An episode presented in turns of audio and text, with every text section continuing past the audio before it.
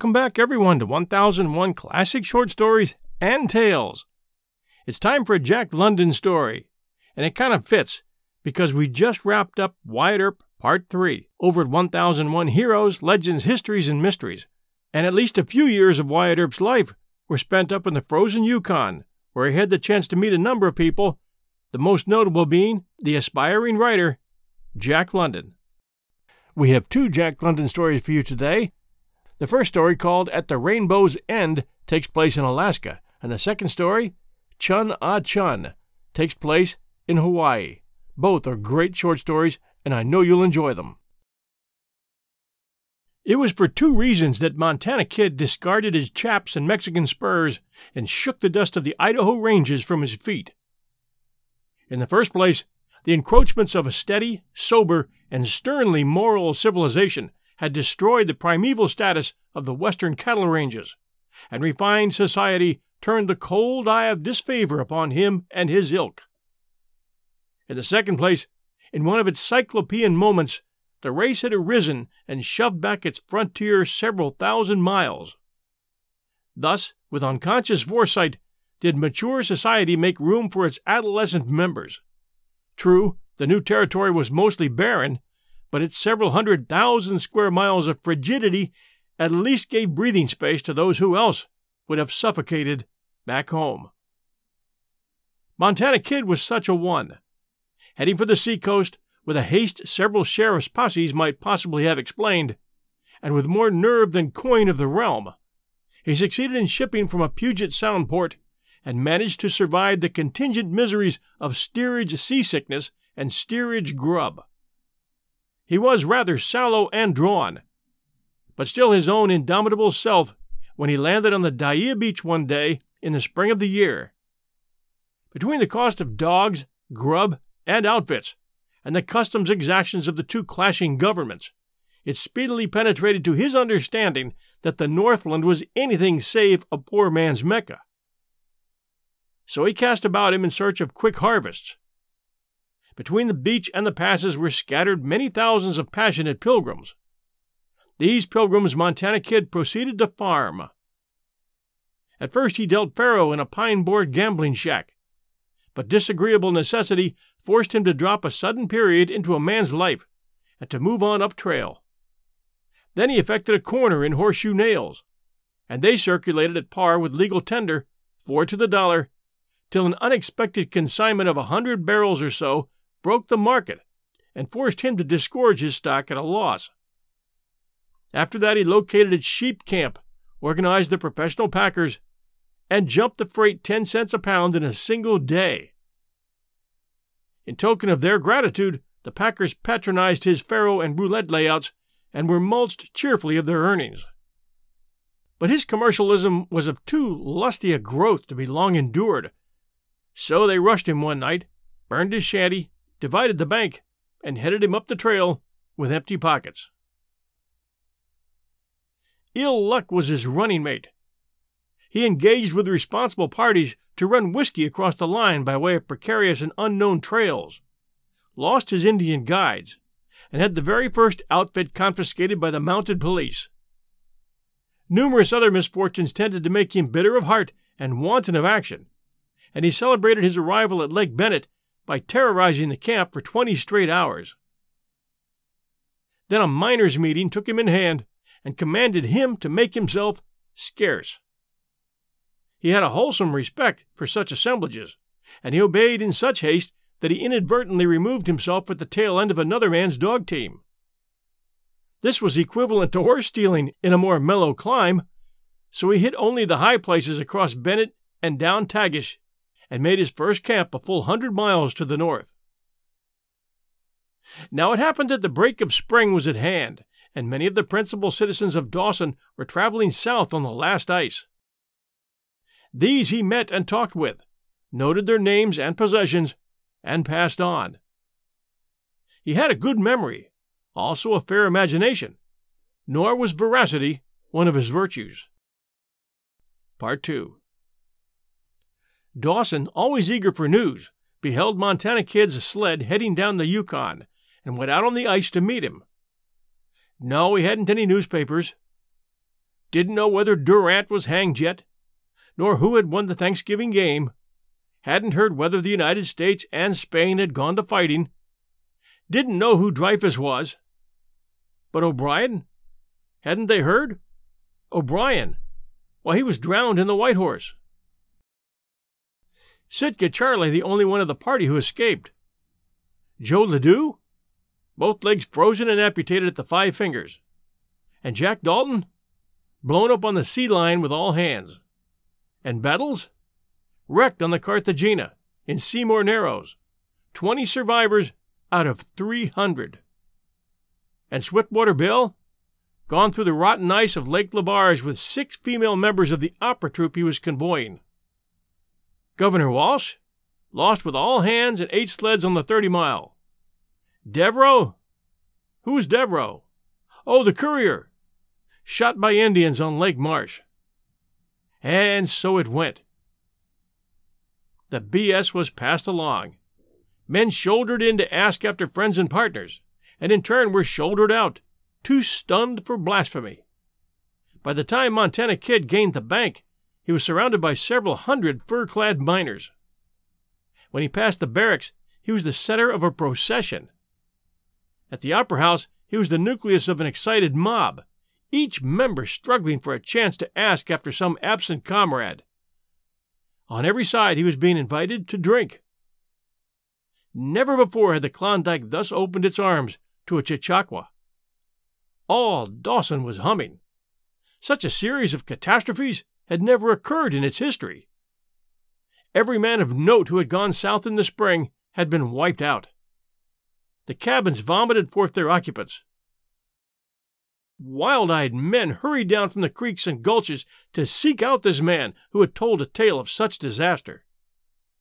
The Russian half breed wife of Bettles sought the fireplace, inconsolable, and rocked back and forth, and ever and anon flung white wood ashes upon her raven hair.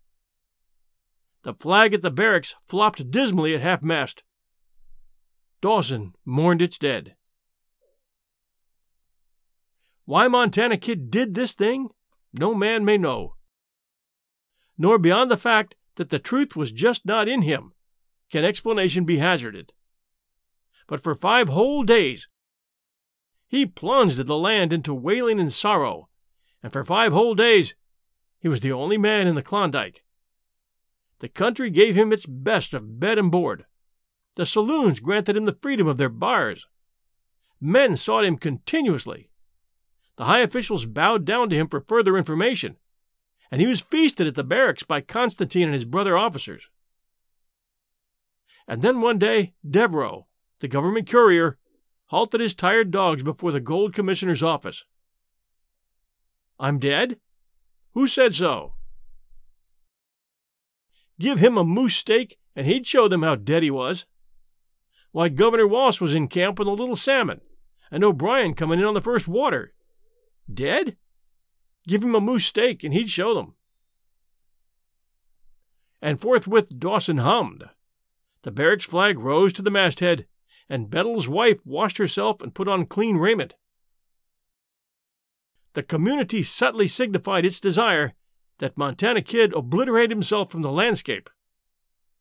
And Montana Kid obliterated, as usual, at the tail end of someone else's dog team. Dawson rejoiced when he headed down the Yukon and wished him Godspeed to the ultimate destination of the case hardened sinner. After that, the owner of the dogs bestirred himself, made complaint to Constantine, and from him received the loan of a policeman. Part 3 With Circle City in prospect and the last ice crumbling under his runners, Montana Kid took advantage of the lengthening days and traveled his dogs late and early.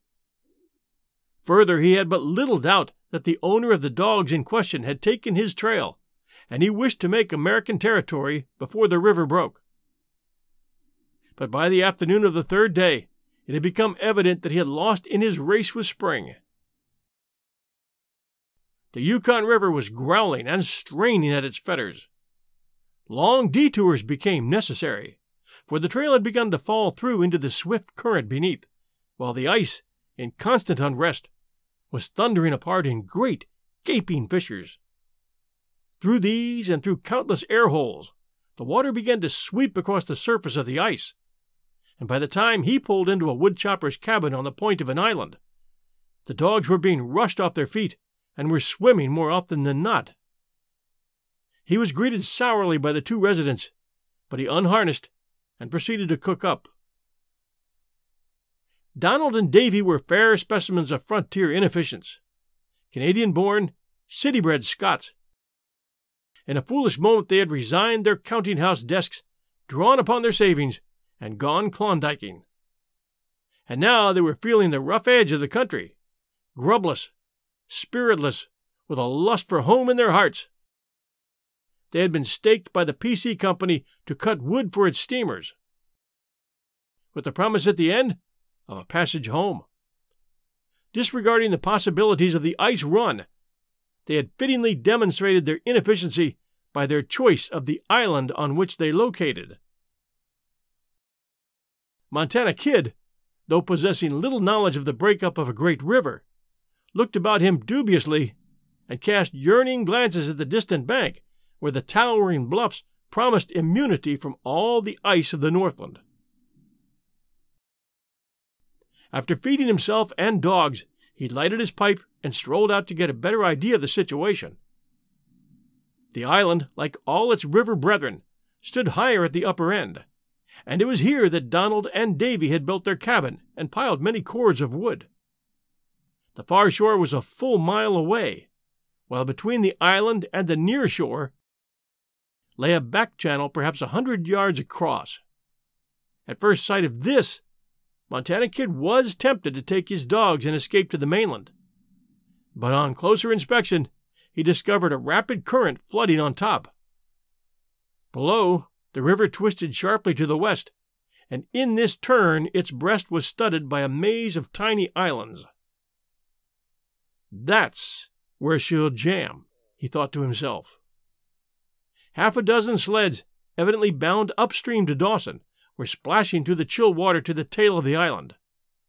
Travel on the river was passing from the precarious to the impossible, and he was nip and tuck with them till they gained the island and came up the path of the woodchoppers toward the cabin. One of them, snowblind, towed helplessly at the rear of a sled. Husky young fellows they were, rough garmented and trail worn, yet Montana Kid had met the breed before and knew at once that it was not his kind. Hello! How's things up Dawson way? queried the foremost, passing his eye over Donald and Davy, and settling it upon the kid. A first meeting in the wilderness is not characterized by formality. The talk quickly became general, and the news of the upper and lower countries was swapped equitably back and forth. But the little the newcomers had was soon over with, for they had wintered at Minook, a thousand miles below, where nothing was doing. Montana Kid, however, was fresh from salt water, and they annexed him while they pitched camp, swapping him with questions concerning the outside, from which they'd been cut off for about twelve months.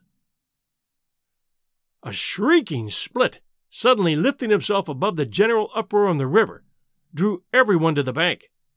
The surface water had increased in depth, and the ice, assailed from above and below, was struggling to tear itself from the grip of the shores.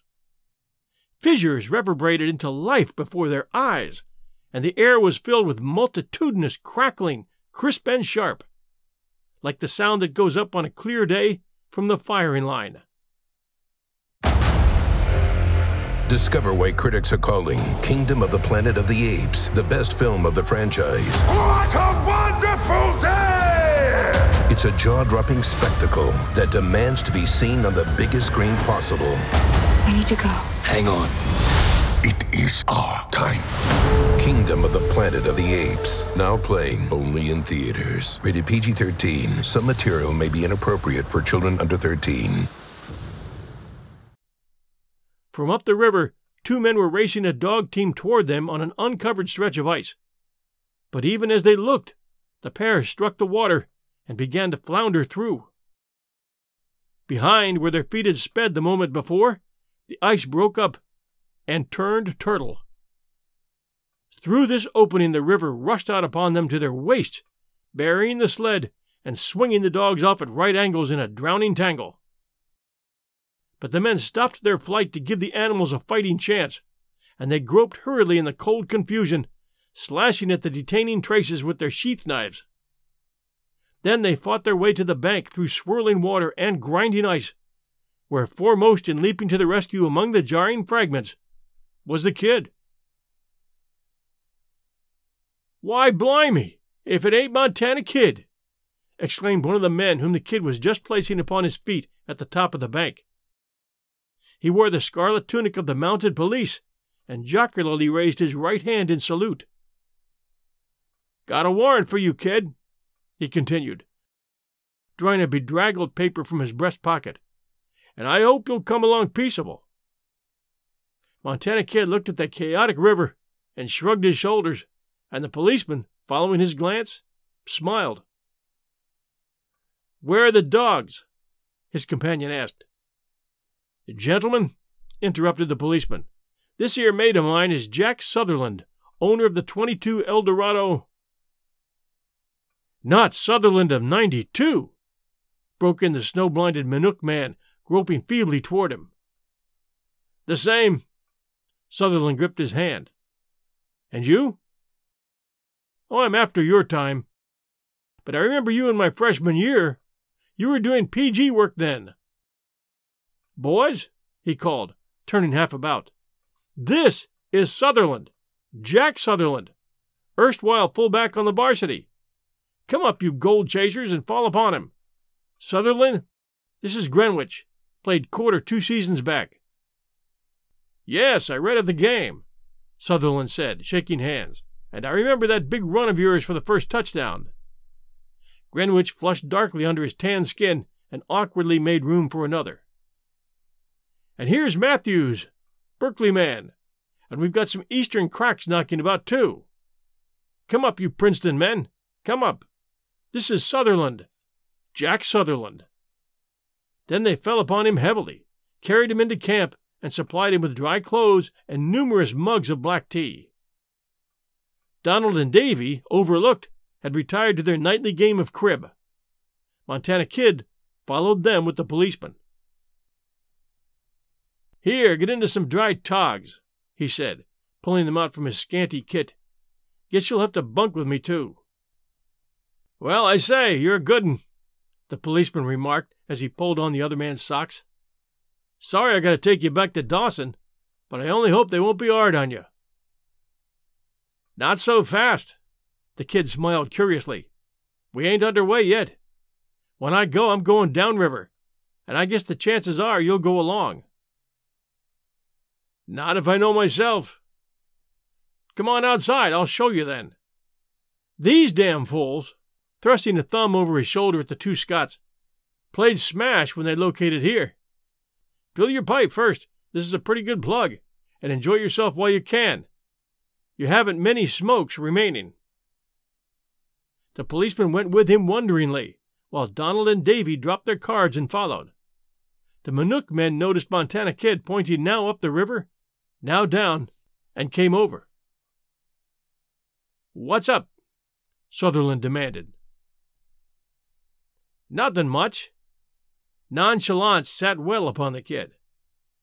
Just a case of raising hell and putting a chunk under. See that bend down there? That's where she'll jam millions of tons of ice. Then she'll jam in the bends up above. Millions of tons. Upper jam breaks first. Lower jam holds. Poof! He dramatically swept the island with his hand. Millions of tons, he added, reflectively. And what are the wood piles? Davy questioned. The kid repeated his sweeping gestures, and Davy wailed. The labor of months! It canna be! Na, na, lad, it canna be! I do this not a joke. Ah, say that it is, he appealed. But when the kid laughed harshly and turned on his heel, Davy flung himself upon the piles and began frantically to toss the cordwood back from the bank. Lend a hand, Donald, he cried. Can you no lend a hand? It's a labor of months in the passage home. Donald caught him by the arm and shook him, but he tore free. Did you no hear, man? Millions of tons, and the island shall be swept clean. Straighten yourself up, man, said Donald. It's a bit fast you are. But Davy fell upon the cordwood. Donald stalked back to the cabin, buckled on his money belt and Davy's, and went out to the point of the island where the ground was highest and where a huge pine towered above its fellows. The men before the cabin heard the ringing of his axe and smiled. Greenwich returned from across the island with the word that they were penned in. It was impossible to cross the back channel now. The blind Minook man began to sing, and the rest joined in with, Wonder if it's true? Does it seem so to you? Seems to me he's lying. Oh, I wonder if it's true. It's a sinful, Davy moaned, lifting his head and watching them dance in the slanting rays of the sun. And my good would have gone to waste. Oh, I wonder if it's true. Oh, I wonder if it's true, was flaunted back. The noise of the river ceased suddenly. A strange calm wrapped about them. The ice had ripped from the shores and was floating higher on the surface of the river, which was rising. Up it came, swift and silent, for twenty feet, till the huge ice cakes rubbed softly against the crest of the bank.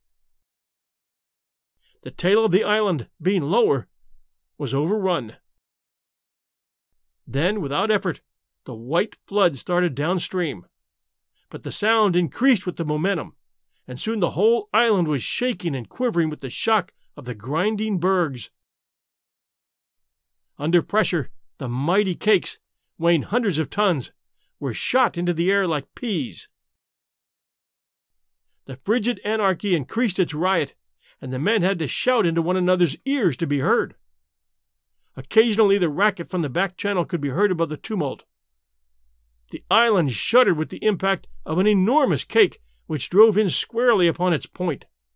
It ripped a score of pines out by the roots, then, swinging around and over, lifted its muddy base from the bottom of the river and bore down upon the cabin, slicing the bank and trees away like a gigantic knife.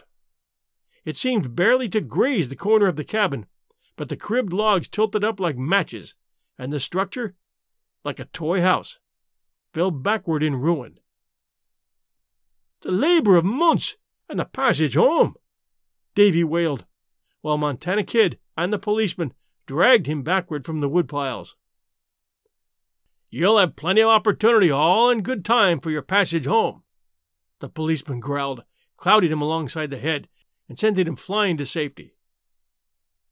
Donald, from the top of the pine, saw the devastating berg sweep away the cordwood and disappear downstream.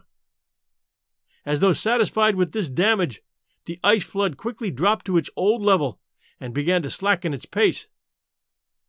The noise likewise eased down, and the others could hear Donald shouting from his eyrie to look downstream. As forecast, the jam had come among the islands in the bend, and the ice was piling up in a great barrier which stretched from shore to shore. The river came to a standstill, and the water finding no outlet, began to rise. It rushed up till the island was awash, the men splashing around up to their knees, and the dogs swimming to the ruins of the cabin. At this stage, it abruptly became stationary, with no perceptible rise or fall. Montana Kid shook his head. It's jammed above, and no more's coming down. And the gamble is, which jam will break first, isn't it? said Sutherland. Exactly, the kid affirmed. If the upper jam breaks first, we don't have a chance. Nothing will stand before it. The Minook men turned away in silence, but soon Rumsky Ho floated upon the quiet air, followed by the Orange and the Black. Room was made in the circle for Montana Kid and the policeman, and they quickly caught the ringing rhythm of the choruses as they drifted on from song to song. Oh, Donald, will you no lend a hand? Davy sobbed at the foot of the tree into which his comrade had climbed. Donald, man, Will you no lend a hand?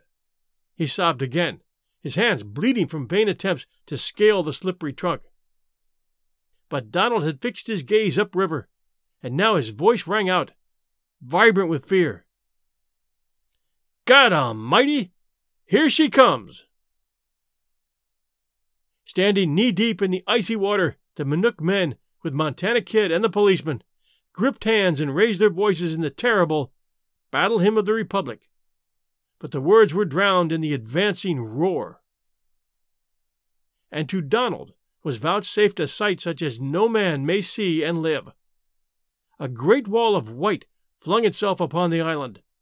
Trees, dogs, men were blotted out, as though the hand of God had wiped the face of nature clean.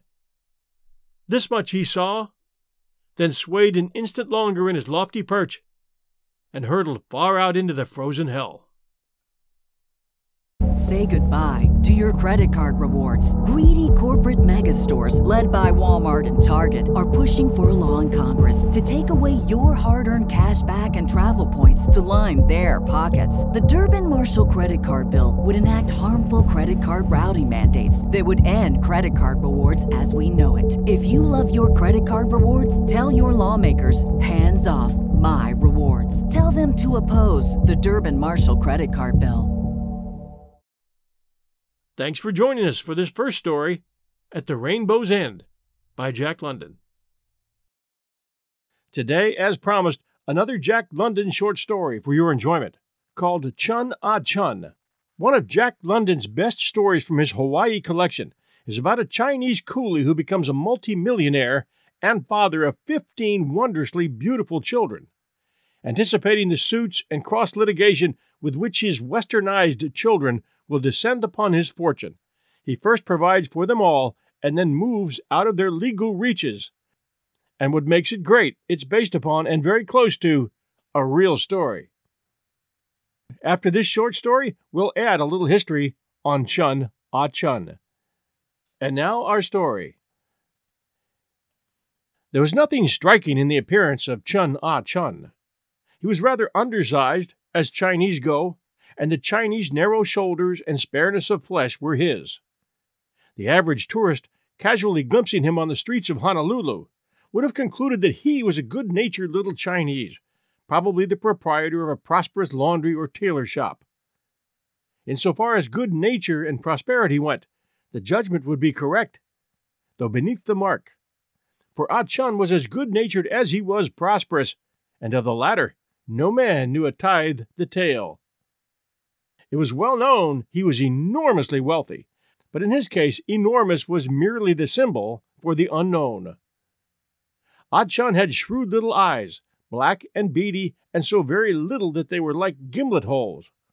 But they were wide apart, and they sheltered under a forehead that was patently the forehead of a thinker. For Chun had his problems, and had had them all his life. Not that he ever worried over them. He was essentially a philosopher, and whether as coolie or multimillionaire and master of many men, his poise of soul was the same. He lived always in the high equanimity of spiritual repose, undeterred by good fortune, unruffled by ill fortune.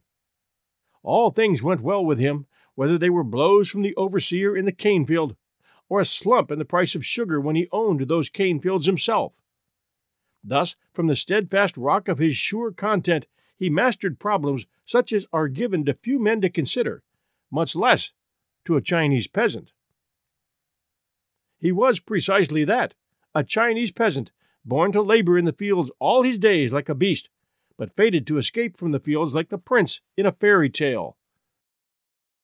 Ah Chun did not remember his father, a small farmer in a district not far from Canton, nor did he remember much of his mother, who had died when he was six.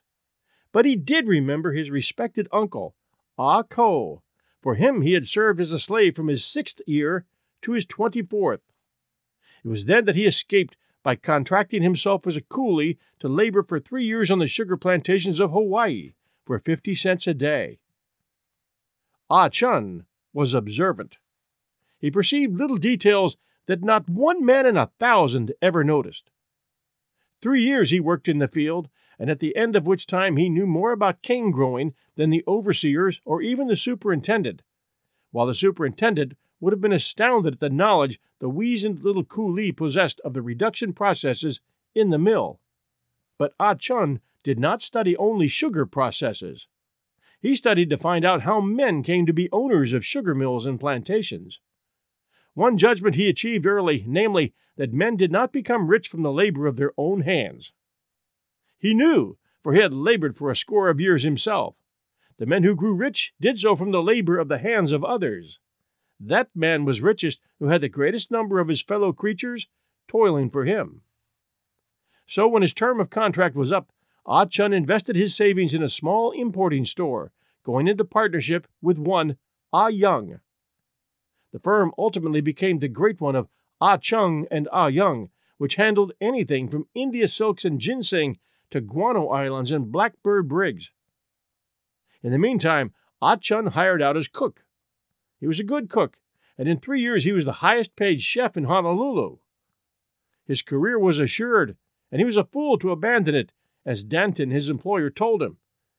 But Ah Chun knew his own mind best, and for knowing it was called a triple fool and given a present of fifty dollars over and above the wages due him. The firm of Ah Chun and Ah Young was prospering. There was no need for Ah Chun longer to be a cook. There were boom times in Hawaii. Sugar was being extensively planted, and labor was needed. Ah Chun saw the chance and went into the labor importing business. He brought thousands of Cantonese coolies into Hawaii, and his wealth began to grow. He made investments. His beady black eyes saw bargains where other men saw bankruptcy. He bought a fish pond for a song which later paid 500% and was the opening wedge by which he monopolized the fish market of Honolulu. He did not talk for publication, nor figure in politics, nor play at revolutions, but he forecast events more clearly and farther ahead than did the men who engineered them. In his mind's eye, he saw Honolulu a modern, electric lighted city at a time when it straggled, unkempt, and sand tormented over a barren reef of uplifted coral rock. So he bought land. He bought land from merchants who needed ready cash, from impecunious natives, from riotous traders' sons, from widows and orphans and the lepers deported to Molokai. And somehow, as the years went by, the pieces of land he had bought proved to be needed for warehouses, or coffee buildings, or hotels. He leased and rented, sold and bought, and resold again. But there were other things as well. He put his confidence and his money into Parkinson, the renegade captain whom nobody would trust. And Parkinson sailed away on mysterious voyages in the Little Vega. Parkinson was taken care of until he died, and years afterward Honolulu was astonished when the news leaked out that the Drake and Acorn Guano Islands had been sold to the British Phosphate Trust for three quarters of a million dollars. Then there were the fat, lush days of King Kalakaua, when Ah Chun paid $300,000 for the opium license. If he paid a third of a million for the drug monopoly, the investment was nevertheless a good one, for the dividends brought him the Kalalau plantation, which in turn paid him 30% for 17 years and was ultimately sold by him for a million and a half. It was under the Kamehamehas long before that he had served his own country as Chinese consul, a position that was not altogether unlucrative. And it was under Kamehameha IV that he changed his citizenship, becoming an Hawaiian subject in order to marry Stella Allendale, herself a subject of the brown skinned king, though more of Anglo Saxon blood ran in her veins than of Polynesian. In fact, the random breeds in her were so attenuated that they were valued at eighths and sixteenths. In the latter proportions was the blood of her great grandmother, Peehau, the Princess Peehau, for she came of the royal line. Stella Allendale's great grandfather had been a Captain Blunt, an English adventurer who took service under Kamehameha I and was made a tabu chief himself. Her grandfather had been a New Bedford whaling captain, while through her own father had been introduced a remote blend of Italian and Portuguese, which had been grafted upon his own English stock.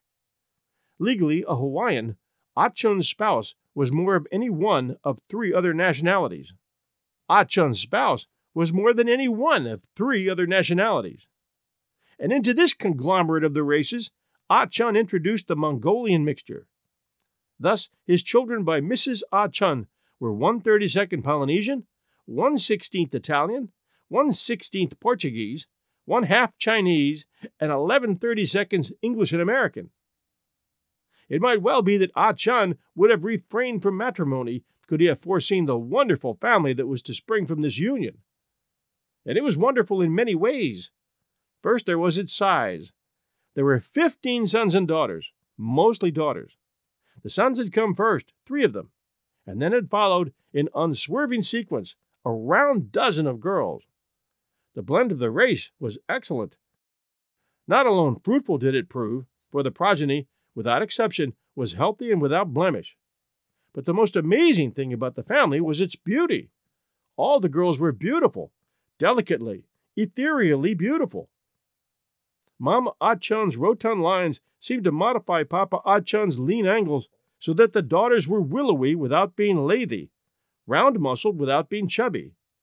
And every feature of every face were haunting reminiscences of Asia, all manipulated over and disguised by Old England, New England, and South of Europe. No observer without information would have guessed the heavy Chinese strain in their veins, nor could any observer, after being informed, fail to note immediately the Chinese traces. As beauties, the Ah Chun girls were something new. Nothing like them had been seen before. They resembled nothing so much as they resembled one another, and yet each girl was sharply individual. There was no mistaking one for another. On the other hand, Maud, who was blue eyed and yellow haired, would remind one instantly of Henrietta, an olive brunette with large, languishing dark eyes and hair that was blue black. The hint of resemblance that ran through them all, reconciling every differentiation, was Ah Chun's contribution. He had furnished the groundwork upon which had been traced the blended patterns of the races. He had furnished a slim boned Chinese frame, upon which had been builded the delicacies and subtleties of Saxon, Latin, and Polynesian flesh. Mrs. Ah Chun had ideas of her own to which Ah Chun gave credence, though never permitting them expression when they conflicted with his own philosophic calm. She had been used all her life to living in European fashion. Very well. Ah Chun gave her a European mansion. Later, as his sons and daughters grew able to advise, he built a bungalow, a spacious, rambling affair, as unpretentious as it was magnificent. Also, as time went by, there arose a mountain house on Tantalus, to which the family could flee when the sick wind blew from the south. And at Waikiki, he built a beach residence on an extensive site so well chosen that later on, when the United States government condemned it for fortification purposes, an immense sum accompanied the condemnation. In all his houses were billiard and smoking rooms and guest rooms galore, for Ah Chun's wonderful progeny was given to lavish entertainment. The furnishing was extravagantly simple, king's ransoms were expended without display, thanks to the educated tastes of the progeny. Ah Chun had been liberal in the matter of education. Never mind expense. He had argued in the old days with Parkinson when that slack mariner could see no reason for making the Vega seaworthy. You sail the schooner, I pay the bills. And so with his sons and daughters. It had been for them to get the education and never mind the expense. Harold, the eldest born, had gone to Harvard and Oxford. Albert and Charles had gone through Yale in the same classes, and the daughters, from the eldest down, had undergone their preparation at Mills Seminary in California and passed on to Vassar, Wellesley, or Bryn Mawr. Several, having so desired, had had the finishing touches put on in Europe. And from all the world, Ah Chun's sons and daughters returned to him to suggest and advise in the garnishment of the chaste magnificent of his residences. Ah Chun himself preferred the voluptuous glitter of Oriental display. But he was a philosopher, and he clearly saw that his children's tastes were correct according to Western standards. Of course, his children were not known as the Ah Chun children. As he had evolved from a coolie laborer to a multimillionaire, so had his name evolved. Mama Ah Chun had spelled it A apostrophe Chun, but her wiser offspring had deleted the apostrophe and spelled it Achun, A C H U N. Ah Chun did not object. The spelling of his name interfered no whit with his comfort nor his philosophic calm. Besides, he was not proud. But when his children arose to the height of a starched shirt, a stiff collar, and a frock coat, they did interfere with his comfort and calm. Ah Chun would have none of it. He preferred the loose flowing robes of China, and neither could they cajole nor bully him into making the change. They tried both courses, and in the latter one failed especially disastrously. They had not been to America for nothing. They had learned the virtues of the boycott as employed by organized labor, and he, their father, Chun Ah Chun, they boycotted in his own house, Mama Ah Chun aiding and abetting. But Ah Chun himself, while unversed in Western culture, was thoroughly conversant with Western labor conditions. An extensive employer of labor himself, he knew how to cope with its tactics. Promptly, he imposed a lockout on his rebellious progeny and erring spouse. He discharged his scores of servants, locked up his stables, closed his houses, and went to live in the Royal Hawaiian Hotel, in which enterprise he happened to be the heaviest stockholder. The family fluttered distractedly on visits about with friends, while Ah Chun calmly managed his many affairs, smoked his long pipe with the tiny silver bowl, and pondered the problem of his wonderful progeny. This problem did not disturb his calm. He knew in his philosopher's soul that when it was ripe, he would solve it. In the meantime, he enforced the lesson that, complacent as he might be, he was nevertheless the absolute dictator of the Ah Chun destinies. The family held out for a week, then returned, along with Ah Chun and the many servants, to occupy the bungalow once more.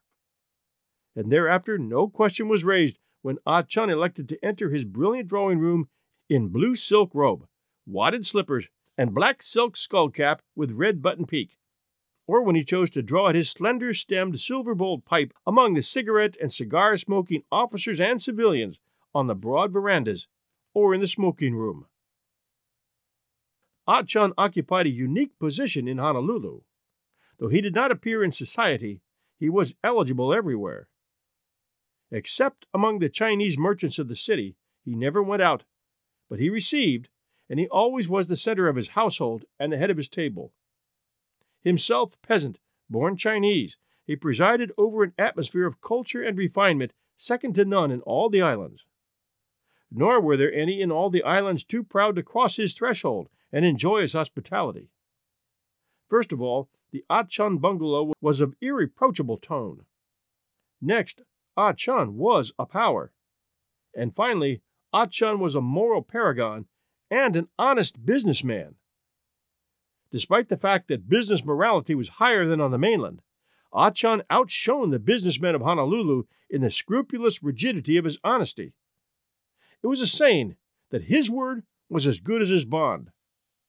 His signature was never needed to bind him. He never broke his word. Twenty years after Hotchkiss of Hotchkiss Mortars and Company died, they found among mislaid papers a memorandum of a loan of $30,000 to Ah Chun. It had been incurred when Ah Chun was privy councilor to Kamehameha II. In the bustle and confusion of those heyday, money making times, the affair had slipped Ah Chun's mind. There was no note, no legal claim against him, but he settled in full with the Hotchkisses estate, voluntarily paying claim against him voluntarily paying a compound interest that dwarfed the principal. Likewise, when he verbally guaranteed the disastrous Kakiku ditch scheme at a time when the last sanguine did not dream a guarantee necessary. He signed his check for 200,000 without a quiver, gentlemen, without a quiver, was the report of the secretary of the defunct enterprise, who had been sent on the forlorn hope of finding out Ah Chun's intentions and on top of the many similar actions that were true of his word, there was scarcely a man of repute in the islands that at one time or another had not experienced the helping financial hand of Ah Chun. So it was that Honolulu watched his wonderful family grow up into a perplexing problem and secretly sympathized with him, for it was beyond any of them to imagine what he was going to do with it. But Ah Chun saw the problem more clearly than they. No one knew as he knew the extent to which he was an alien in his family. His own family did not guess it.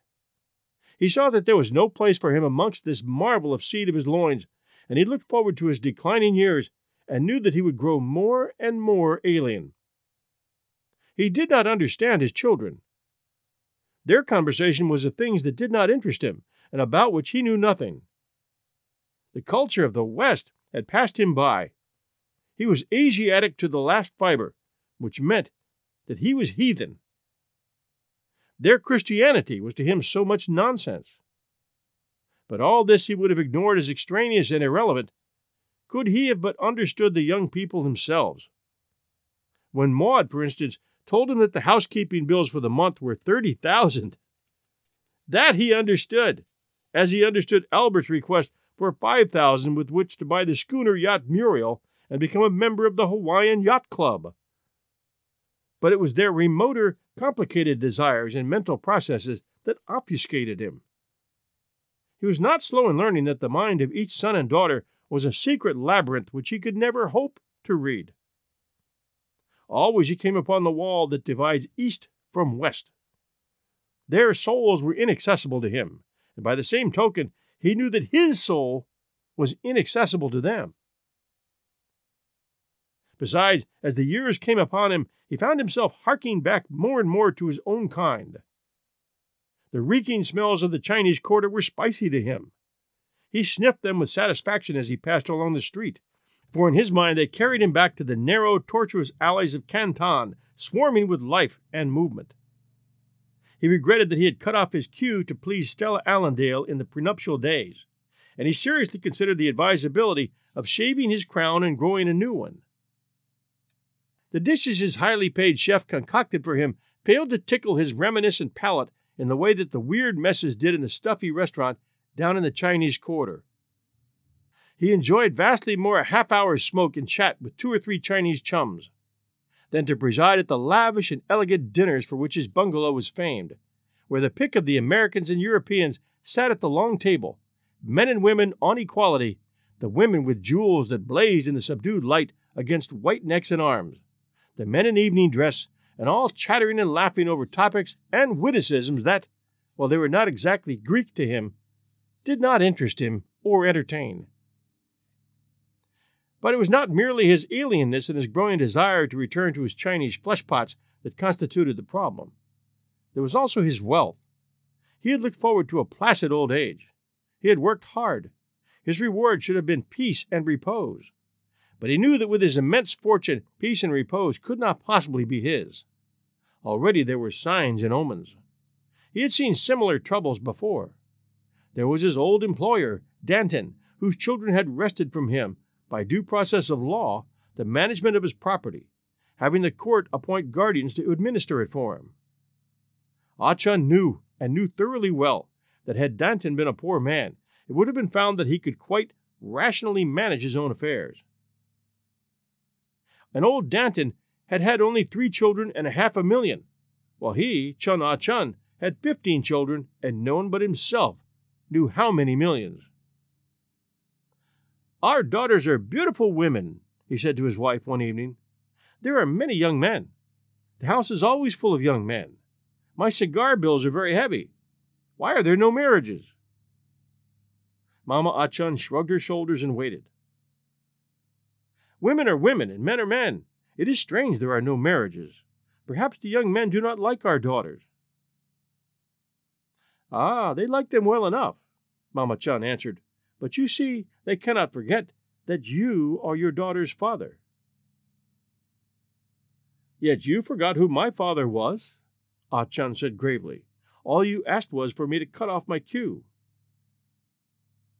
The young men are more particular than I was, I fancy.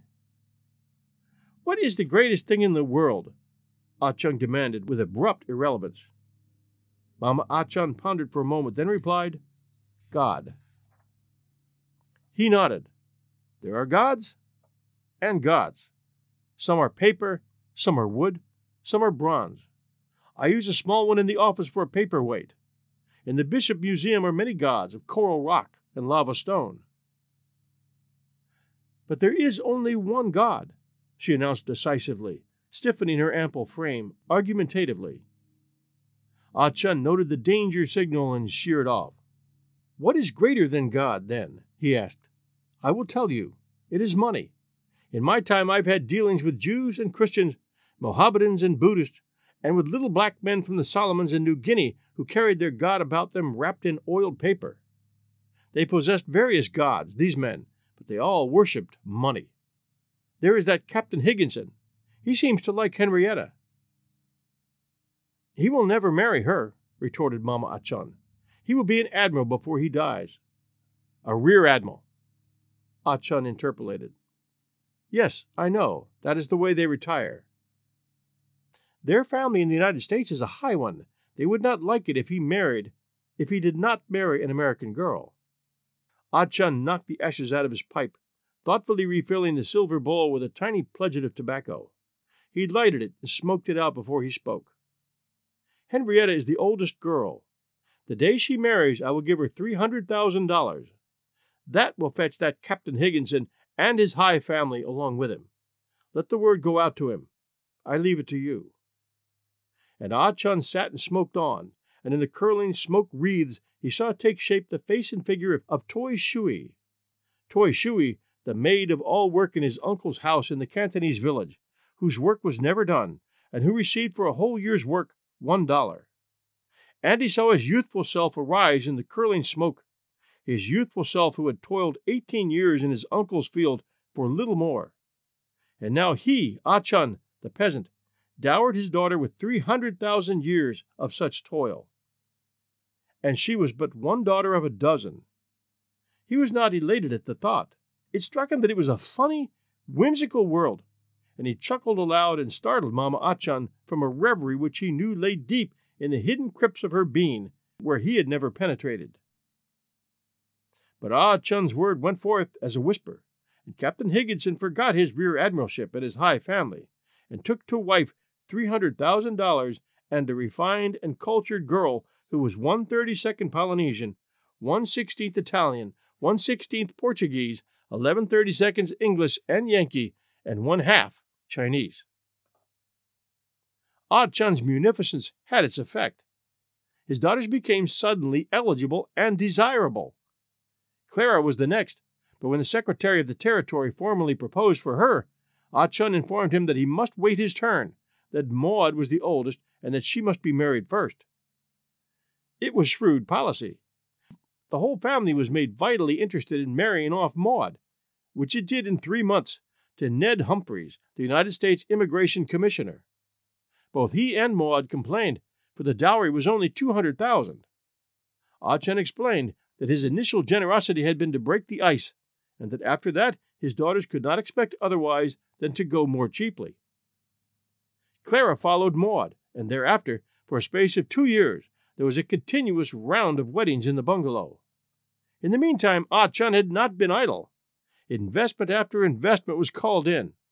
He sold out his interest in a score of enterprises, and step by step, so as not to cause a slump in the market, he disposed of his large holdings in real estate. Toward the last, he did precipitate a slump and sold at sacrifice. What caused this haste were the squalls he saw already rising above the horizon. By the time Lucille was married, echoes of bickerings and jealousies were already rumbling in his ears. The air was thick with schemes and counter schemes to gain his favor and to prejudice him against one or the other, or all but one of his sons in law, all of which was not conducive to the peace and repose he had planned for his old age. He hastened his efforts. For a long time he'd been in correspondence with the chief banks in Shanghai and Macao. Every steamer for several years had carried away drafts drawn in favor of one Chun Ah Chun for deposit in those far eastern banks. The drafts now became heavier, his two youngest daughters were not yet married. He did not wait, but dowered them with a hundred thousand each, which sums lay in the Bank of Hawaii, drawing interest and awaiting their wedding day. Albert took over the business of the firm of Ah Chun and Ah Young.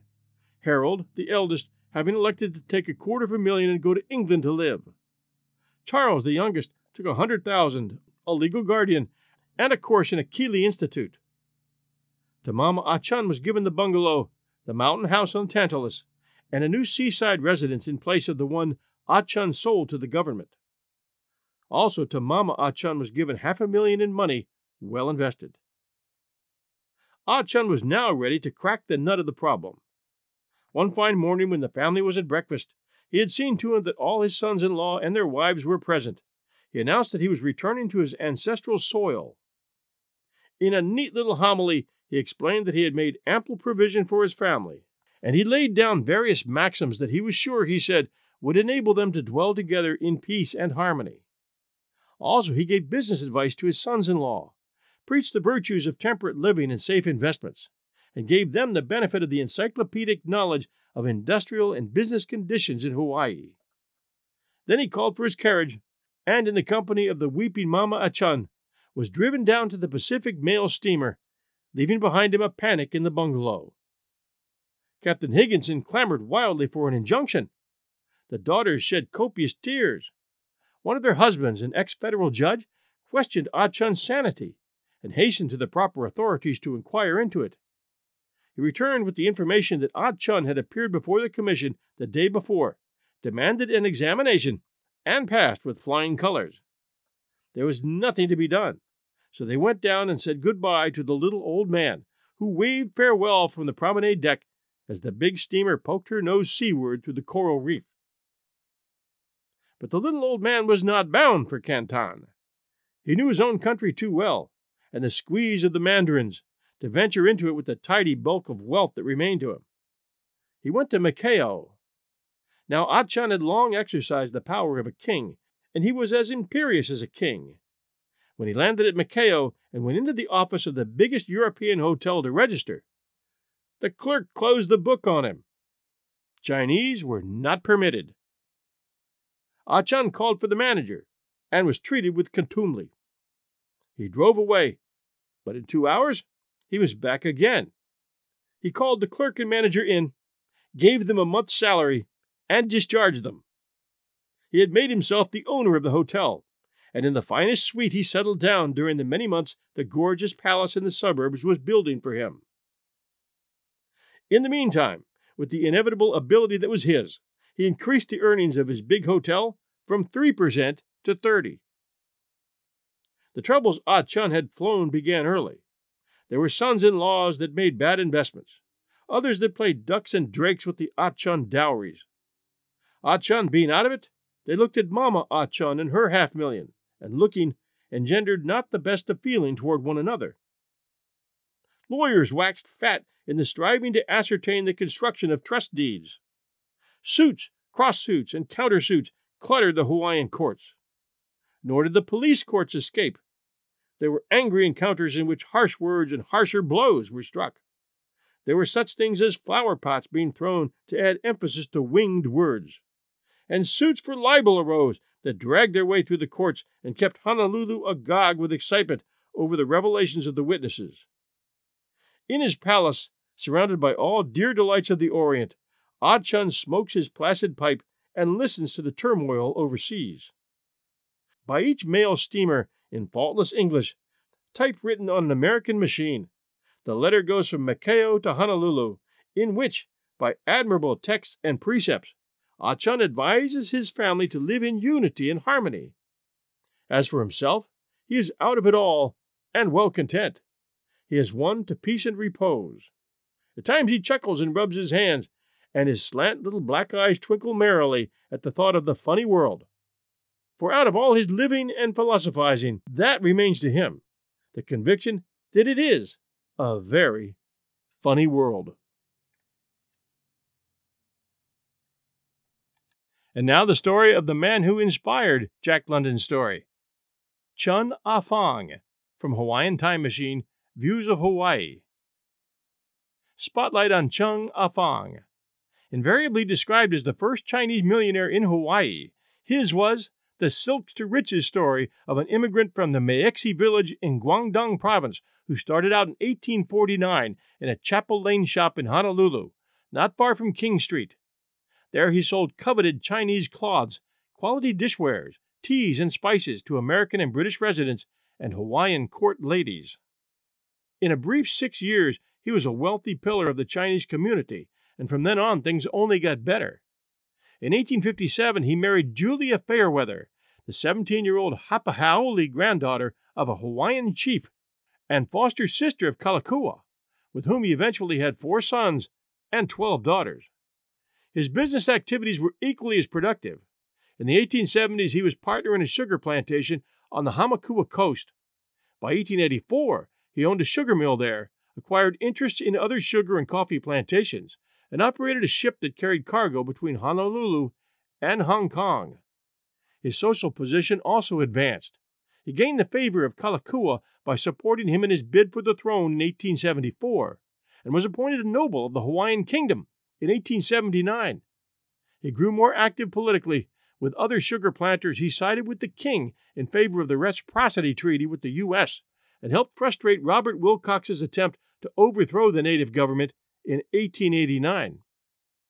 After Chun Lung, his son by his first Chinese wife, died in 1889, Afong sold all but a third of his interest in the Hamakua plantation and returned to China with his younger son Tony, leaving behind his wife Julia and his other children.